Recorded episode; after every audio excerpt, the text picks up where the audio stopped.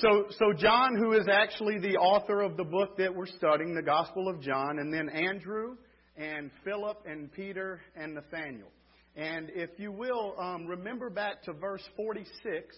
Uh, Philip had already recognized that Jesus was this promised Messiah and had already chosen to go and to follow him, responding to the initiative of Jesus' call on his life to come and to follow. And Philip went to Nathanael and he says, Hey, this is the guy we've been waiting on. Come and, and see what he's all about. And basically, Nathanael said, Are you kidding me?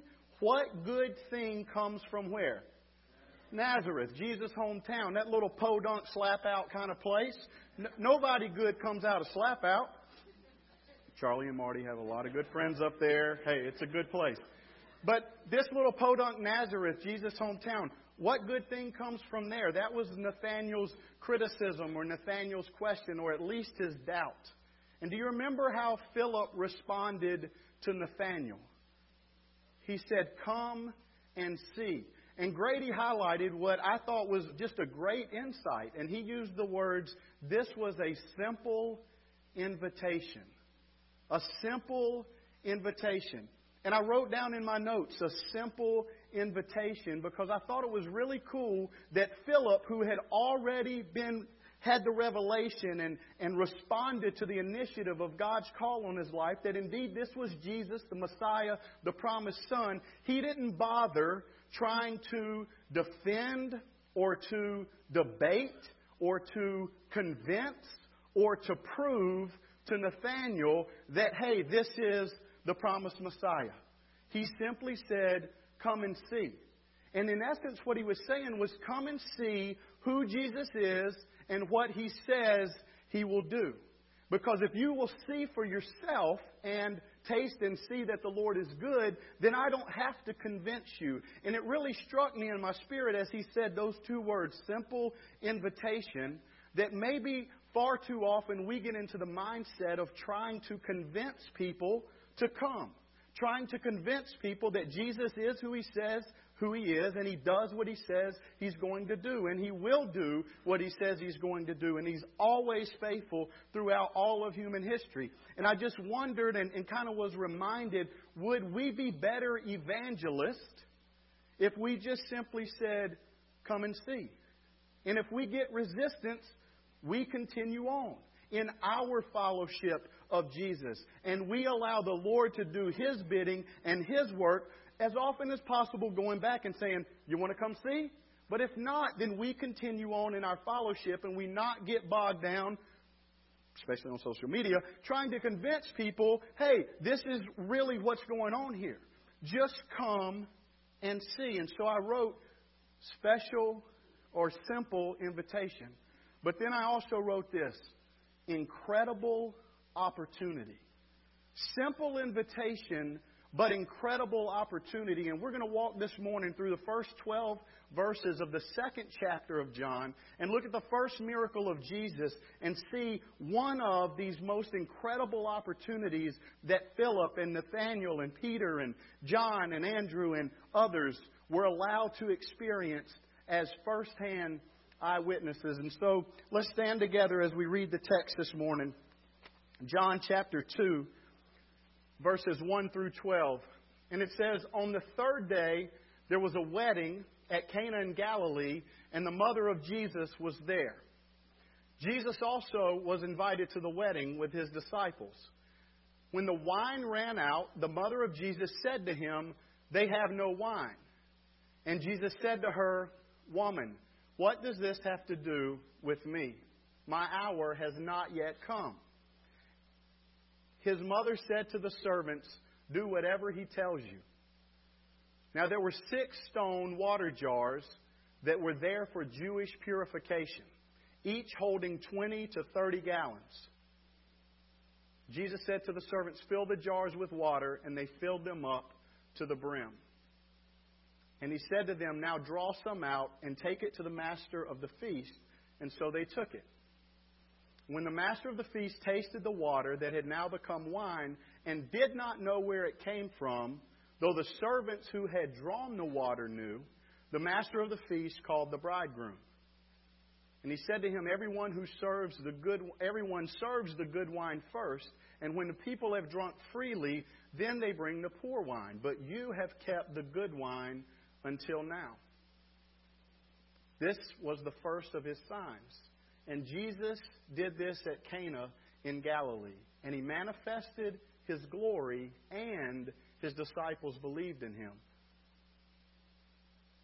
After this, he went down to Capernaum with his mother and his brothers and his disciples, and they stayed there for a few days. Let's pray together this morning. Jesus, thank you for your word and the gift that it is that you have revealed yourself in your word and that you have made yourself known to us through your word. But Lord, remind us this morning that you are truth and you are the word. And so we don't study for the sake of understanding, but we ask that you would enlighten us that we might know Jesus, the risen Savior, the miracle worker, the one who performs signs and wonders, and the one who helps us to believe. Lord, we pray you would do your work in our minds and hearts this morning. In Jesus' name, amen.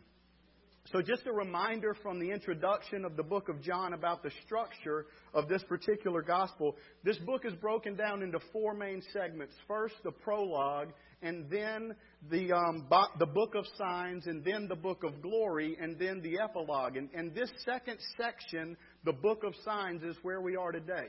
And we're going to get a glimpse into this incredible opportunity that Philip invited Nathanael to come and to experience and to come and be a part of. We're going to see that Jesus, as we've just read, performs his first miracle. And John records in this gospel that there are seven miracles um, that he gives witness account to that he saw Jesus do. But we know that there were many others besides just the seven but John records seven. And we're going to look specifically at this first one, which we've just read about. I want to jump down before we kind of dig into this text to chapter 20 and look at verses 30 and 31. So if you've got your text with you there, John chapter 20, verses 30 and 31. And the reason for going here before we look at the details of this first miracle is I want us to be reminded of what is the purpose of miracles in the first place. John chapter 20, verses 30 and 31 says, Now Jesus did many other signs in the presence of his disciples, which are not written in this book. And so John himself gives evidence that this is not an exhaustive record of all of the miracles of Jesus, that he did more than these that he had recorded in his gospel in the presence of his disciples. But these are written, here's the purpose, so that you may believe that Jesus is the Christ, the Son of God, and that by believing you might have life in His name. And so, the purpose of the signs, the purpose of the miracles, the reason that John and the other Matthew and Luke and Mark record the miracles of Jesus is to express to those of us from then until now that Jesus was a miracle worker, not so that we could stand in awe that he does cool stuff, but so that we might believe that he was indeed the promised Messiah, the Son of God, the one who had come to receive, to rescue, to ransom, to redeem. The one who had come to make his Father known and to reveal the glory of God. And so the theme of this morning is simply this the miracles of Jesus reveal his glory and they help us believe. The miracles of Jesus reveal his glory and they help us believe. That's what we're going to identify as we walk through this first 12 verses in the second chapter of John. But before we go there, I just want to ask you a question. Where does your faith stand this morning? Is it in the miracle worker? Is it in the one true Most High God? Is it in the promised Messiah who has revealed His glory and the glory of His Father? Is it strong? Is it steadfast? Is it consistent or is it weak? Is it wavering? Is it compromising? Is it cluttered with doubt? Because as we walk through and see this miracle that Jesus performed, the goal is not for us to just gain some historical perspective or a little bit more information about this account that John records that happened at this wedding in Cana. The, the point of this morning is not to discover was it alcoholic wine or Welch's grape juice. But we are going to talk about that. The, the point of the message this morning is simply is our faith in the one who gives us faith? Is our faith in the one who has the ability to prove himself faithful? Are we following after the way these first five were called, the Jesus who is the promised Messiah and is capable of transforming our lives by doing an invisible supernatural work that takes a heart of stone and turns it to a heart of clay? That takes the old and replaces it with the new, that takes dead and turns it into life, and darkness and turns it into light. The purpose of the miracles of Christ is to reveal His glory. And in so doing, to build us, to build our faith, to help us to believe. But there in verse 1, it says that this happened on the third day. And this is specifically referring to the third day since the calling of Philip and Nathanael. And so this is two days later after Philip and Nathanael had been called to come and to follow Jesus. It says that it happens in Cana, and Cana is about nine miles north of Jesus' hometown, Nazareth. It's a little hill country, and John is the only one who records about this area of Cana. And specifically, what's the point? Well, potentially one of the reasons for getting this insight is that those who knew this area would have known that in the period of time that Jesus left his home and had called these disciples and had trekked through the things that we've walked through through chapter 1, that it would have been physically possible for him in this matter of a couple of days to journey and to walk this little trek up into this area called Cana there in Galilee. And then it says that there at Cana, the mother of Jesus, and we know that her name is Mary. But notice here, in the same way that John does not identify himself by name, John does not identify Mary by name either. Throughout this account, he refers to her as the mother of Jesus. And scholars believe that a reason for that is that this is a theme keeping with the entire gospel that promotes the idea and the character trait of humility that the emphasis here is not on Mary because of who she is, but it is identifying her simply with being the mother of Jesus. And we know, according to the rest of Scripture, that Mary was indeed a humble lady. And it, we also know that it is her humility that enables her to trust the Christ, who is her Son, to also be her Savior. And we're going to look at that a little bit more as we continue throughout this uh, verse. But if you'll jump over to um, verse 2 there, it says, um, Jesus was also invited to the wedding with his disciples. And so Jesus was not a wedding crasher, okay? He had an invitation, but it is possible that they were short on wine, that we'll see in verse 3, because potentially Mary was the one who was most intimately connected to the family of the ones being married. And, and potentially Jesus and his disciples had arrived to visit with Mary and had been invited along by Mary to attend the wedding. And potentially, all of this is speculation, and why does it really matter? It doesn't. Okay? But potentially, there was a shortage of wine because they had come invited, but not necessarily RSVPing early enough for them to get enough wine. Okay? So we don't know all that. A lot of that speculation, but the point is this Mary was invited and she goes, and Jesus and his disciples go as well, and they were invited. They were not wedding crashers. Okay? And then in verse 3 it says, When the wine ran out, the mother of Jesus said to him, They have no wine. Now, let's just get into the whole wine issue here, okay? There are more than a dozen terms in the Hebrew and the Greek in the Scripture that refer to the word wine. And the specific word that is used here is the word oinos, which is a Greek word that specifically means a general type of wine. It might be more literally translated um, according to its Hebrew word, something that means the fruit of the vine. It might be more literally translated according to the Hebrew word yayin, which would mean juice of the grape. But oh, you Baptist theologians, don't get too excited about that. Okay? It simply might mean what is pressed out. But there are specific terms in the Hebrew and in the Greek that would refer to a strong drink, a wine that was specifically fermented. And there are also terms that would have referred to a wine that specifically was not fermented. And this is not the term that was used. This is oinos, the generic term for wine. This specific term is used 32 times in the New Testament. Okay?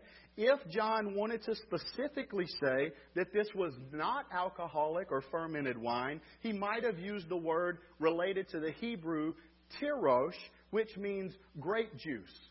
Okay? In its most pure natural form, not fermented. Or there's one time in the New Testament in Luke chapter 1, verse 15, when the angel goes to Zechariah and he's saying, You're going to have a son, and his name is going to be John, and he's going to be the front runner of Jesus, and this is what his life is going to look like. He says, He shall not be drunk with wine.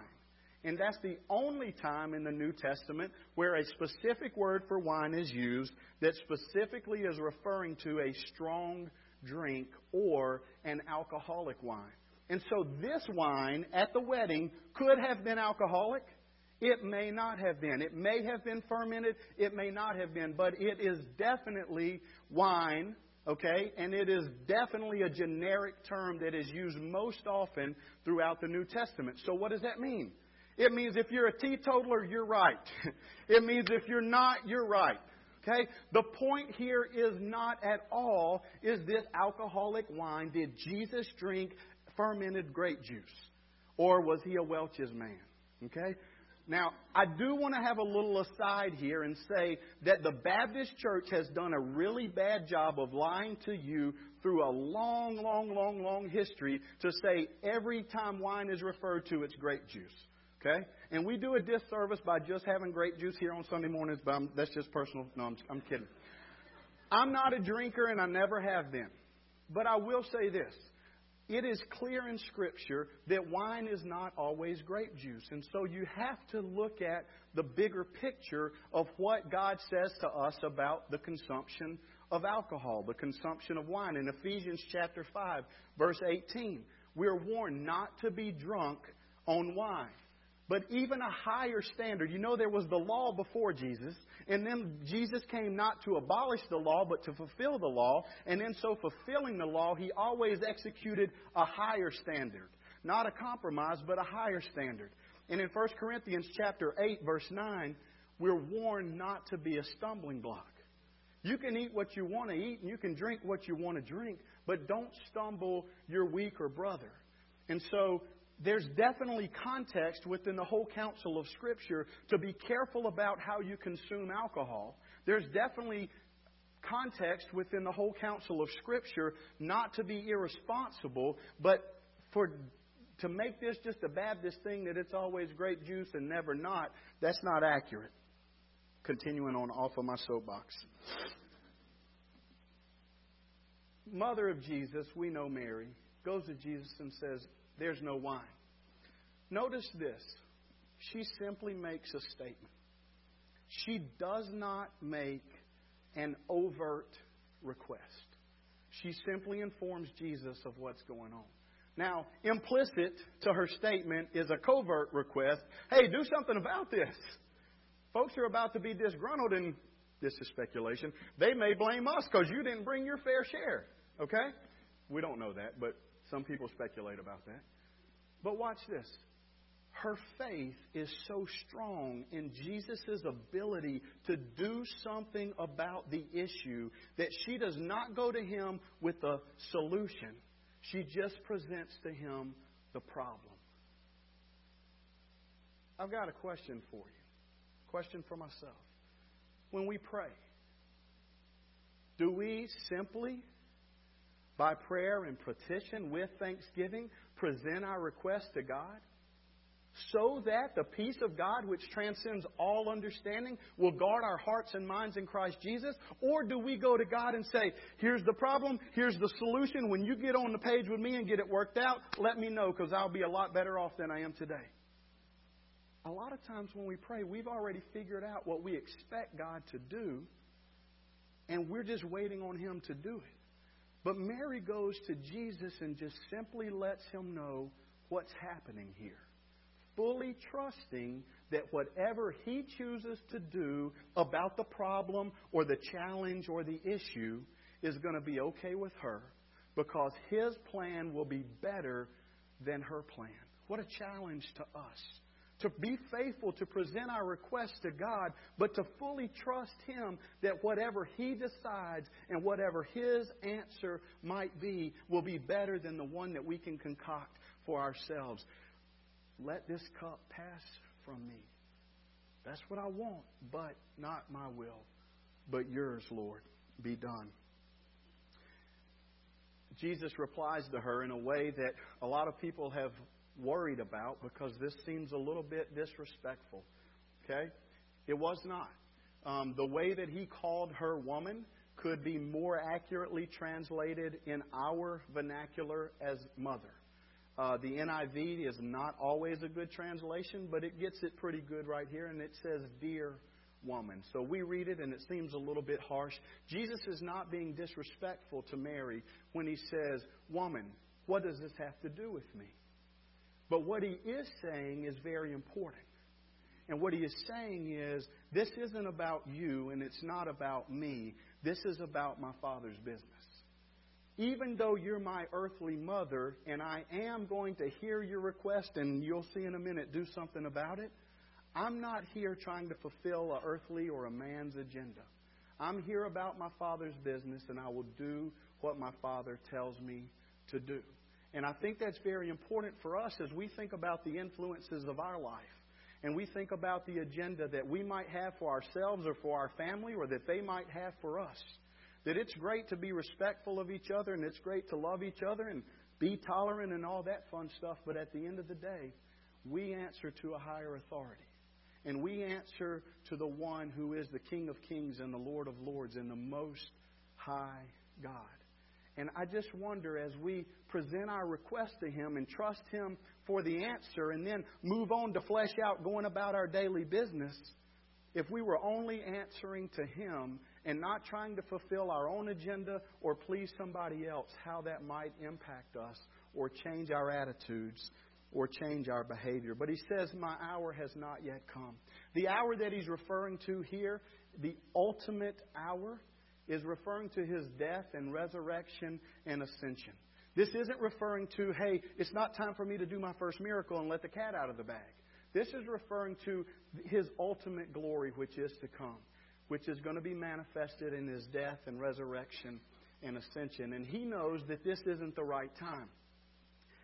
Mary may or may not have understood what he's starting to talk about when he says that it's not my time. But he does kind of some scholars say this is cryptic speak. Some people say it's a prophetic riddle. He kind of gives her some information that would make sense to her and kind of helps her to understand what he's talking about. At the same time, understanding she doesn't fully comprehend what this hour is that he's speaking of. But there is a reference here, or could be, to Jeremiah 31:12 or to Hosea 14:7 that simply is referring to the messianic age of the kingdom blessings when the wine will flow liberally, is what those verses say. And the idea here is that Jesus knows she might have some point of reference from that Old Testament perspective of those promises of when the wine would flow liberally. And he's saying it's not yet time for the wine to flow liberally, but in keeping with your request, we're going to let it flow a little bit. Okay? That's kind of what's going on here. And, and the point really is this. Again, when my Father is ready, is when the full revelation will take place. But in these signs and in these miracles, the emphasis not being the sign or the miracle, the emphasis not being the wine or the issue, The emphasis being the one who is at hand, who he is listening to, whose orders he is marching under, what authority he comes from, and the way that God is manifesting himself in this moment. And so he says, My hour has not yet come. Verse 5. His mother said to the servants, again, fully trusting in what Jesus would do, but not knowing what that would be, do whatever he tells you. Her direct statement to these servants is what scholars believe shows that she was probably the one most intimately related to the family, and maybe the one with the original invitation to the wedding.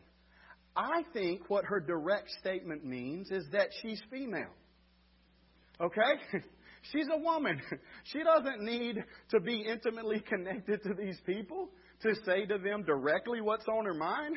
She thought it, she said it, okay? And she said it directly, and she expects them to do something about it. But my wife's not here, so I can say that. She says this Do whatever he tells you, fully believing that what he will tell them to do will be consistent with his Father's will truly believing whatever he tells them to do will be what is best for everybody there at the wedding. Verse 6. Now, there were six stone water jars there. The reason they were there was for Jewish rites of purification. This is referring to a physical ceremonial cleansing that all of the Jews would have gone through in washing their hands each holding 20 or 30 gallons. So before we get ahead of ourselves and see the miracle, let's slow down and look at the details. Math majors. Six jugs, 20 to 30 gallons of water each. Okay? That means there's between 120 and 180 gallons of water. Let's meet in the middle and say there's 150. Okay? This is not like a bottle or two of wine or grape juice. This is 150 gallons of water that's about to be instantaneously, miraculously turned from H2O to something either fermented or not, however you want to believe that, okay? But something that could be consumed by those at the wedding for the purpose of proving who this man was that was standing in their midst, to reveal his glory so that their faith might be built and so that they might believe. Verse 7. Jesus said to the servants, Fill the jars with water, and they filled them up to the brim. Verse 8. And he said to them, Now draw some out and take it to the master of the feast. And so they took it.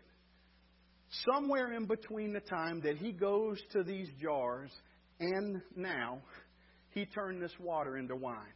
Instantaneously, supernaturally, miraculously. But don't miss what's happening here figuratively. These jugs and this water was intended for a very familiar ceremonial cleansing, a physical washing of the hands that the Jews would have been intimately familiar with. And now he's taken this, which was intended for a physical ceremony, and he's doing a spiritual, supernatural thing with it. All of the seven um, miracles that are shown to us through John are laid out like this. We talked about this already. The miracle and then an explanation about it.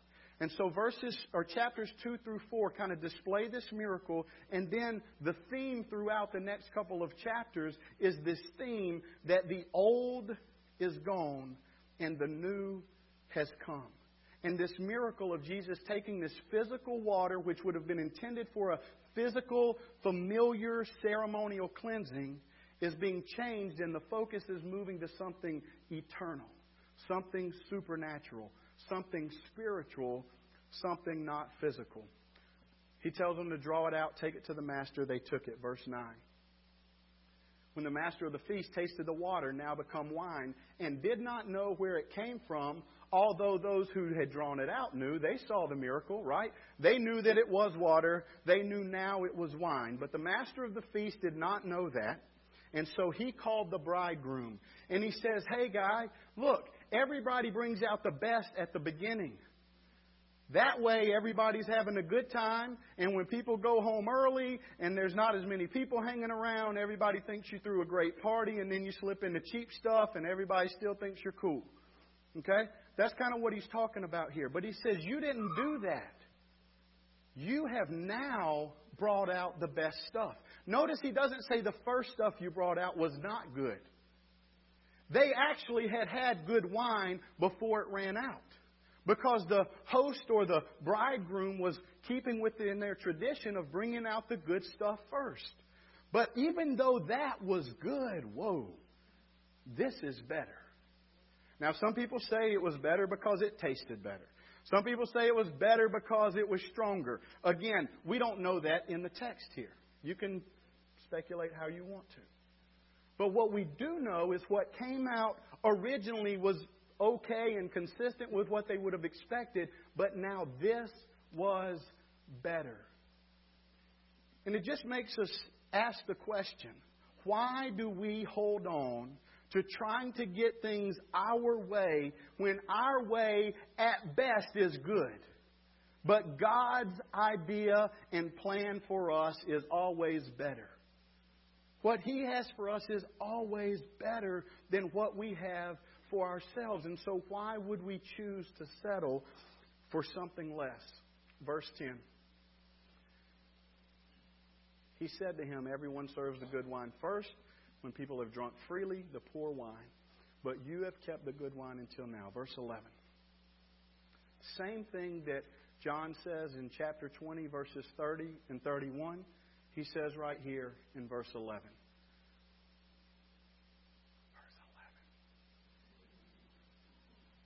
verse 11. Thank you. This, the first of his signs, Jesus did at Cana in Galilee and manifested his glory. And the disciples believed in him. Remember, the disciples stepped out with him originally to follow him to this point on faith. Maybe because they believed it was the Son of God. Maybe because their brother said that it was the Son of God. Maybe because, like Nathaniel, they were in doubt just going to see if it was or not. But at this point, everybody is convinced. And here's the thing that I always tell people that are searching for truth search wherever you want to search. Search high, search low. Search whatever religion you want to check out. Check them all out, whatever you want to do. But don't do this. Don't exclude Jesus in your search. Don't exclude Christianity as an option. God loves you enough, He's merciful enough, He's patient enough, He's sovereign enough that He lets us search. But don't exclude Christ from your investigation. And when you experience Him and you come and see, like Nathaniel did, what it is that He can do, and more importantly, that reveals to us who He is, which reveals to us things that we know we can't find here in this world, or in another religion, or in another way, or through another channel, then we can believe. And so, my prayer for us as believers is that we would simply invite people to come and see the way that Philip did.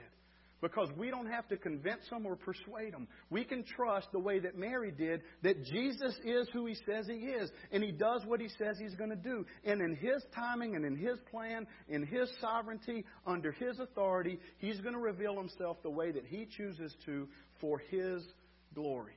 And when he does, we will be changed. When he does, the old will pass away and the new will come. When he does, our faith will be built and we will believe. I want to jump over to just a little devotional from Oswald Chambers, My Utmost for His Highest, I think sums this up well. It says, As you begin to live the life of faith in God, fascinating and physically gratifying possibilities will open up before you. These things are yours by right. But if you are living the life of faith, you will exercise your right to waive your right. God sometimes allows you to get into a place of testing where your own welfare would be the appropriate thing if you were not living the life of faith. But if you are, you will joyfully waive your right and allow God to make the choice for you. the way Mary did. Allow God to make the choice for you. This is the discipline that God uses to transform the natural into the spiritual through obedience to His voice. Whenever our right becomes the guiding factor of our lives, it dulls our spiritual insight. The greatest enemy of the life of faith in God is not sin, but good choices which are not quite good enough. The good is always the enemy of the best. In this passage, it would seem that the wisest thing in the world, the passage here was from Genesis, would have been for Abram to do what he wanted to do. It was his right, and the people around him would have considered him to be a fool for not choosing. Many of us do not continue to grow spiritually because we prefer to choose on the basis of our rights instead of relying on God to make the choice for us. We have to learn to walk according to the standard which has its eye focused on God. And God says to us, as He did to Abram, Walk before me. The fiery furnaces are there by God's direct permission. It is misleading to imagine that we are developed in spite of our circumstances. We are developed because of them.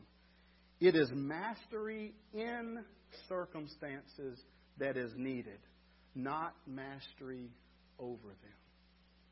Let's pray together as the praise team comes. Lord, we are grateful for your word and what it teaches us about you and how it reveals to us your glory and how it causes our faith to be built so that we might believe. Lord, I pray this morning if there is anyone here who is not a believer, that you would do the supernatural, invisible, life changing, transformational work of taking the scales from their eyes and changing their heart of stone to a heart of clay and letting them hear and see and receive.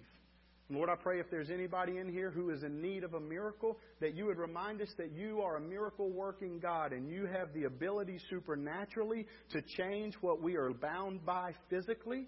And spiritually, you can do something completely different and something absurd, something that doesn't make sense, something that we could not expect otherwise. And Lord, I don't know if that's a physical, a spiritual, an emotional challenge or issue that we might be confronted with this morning, but like when Greg prayed, Father, we know that there are many of us who have physical and spiritual and emotional challenges in our life.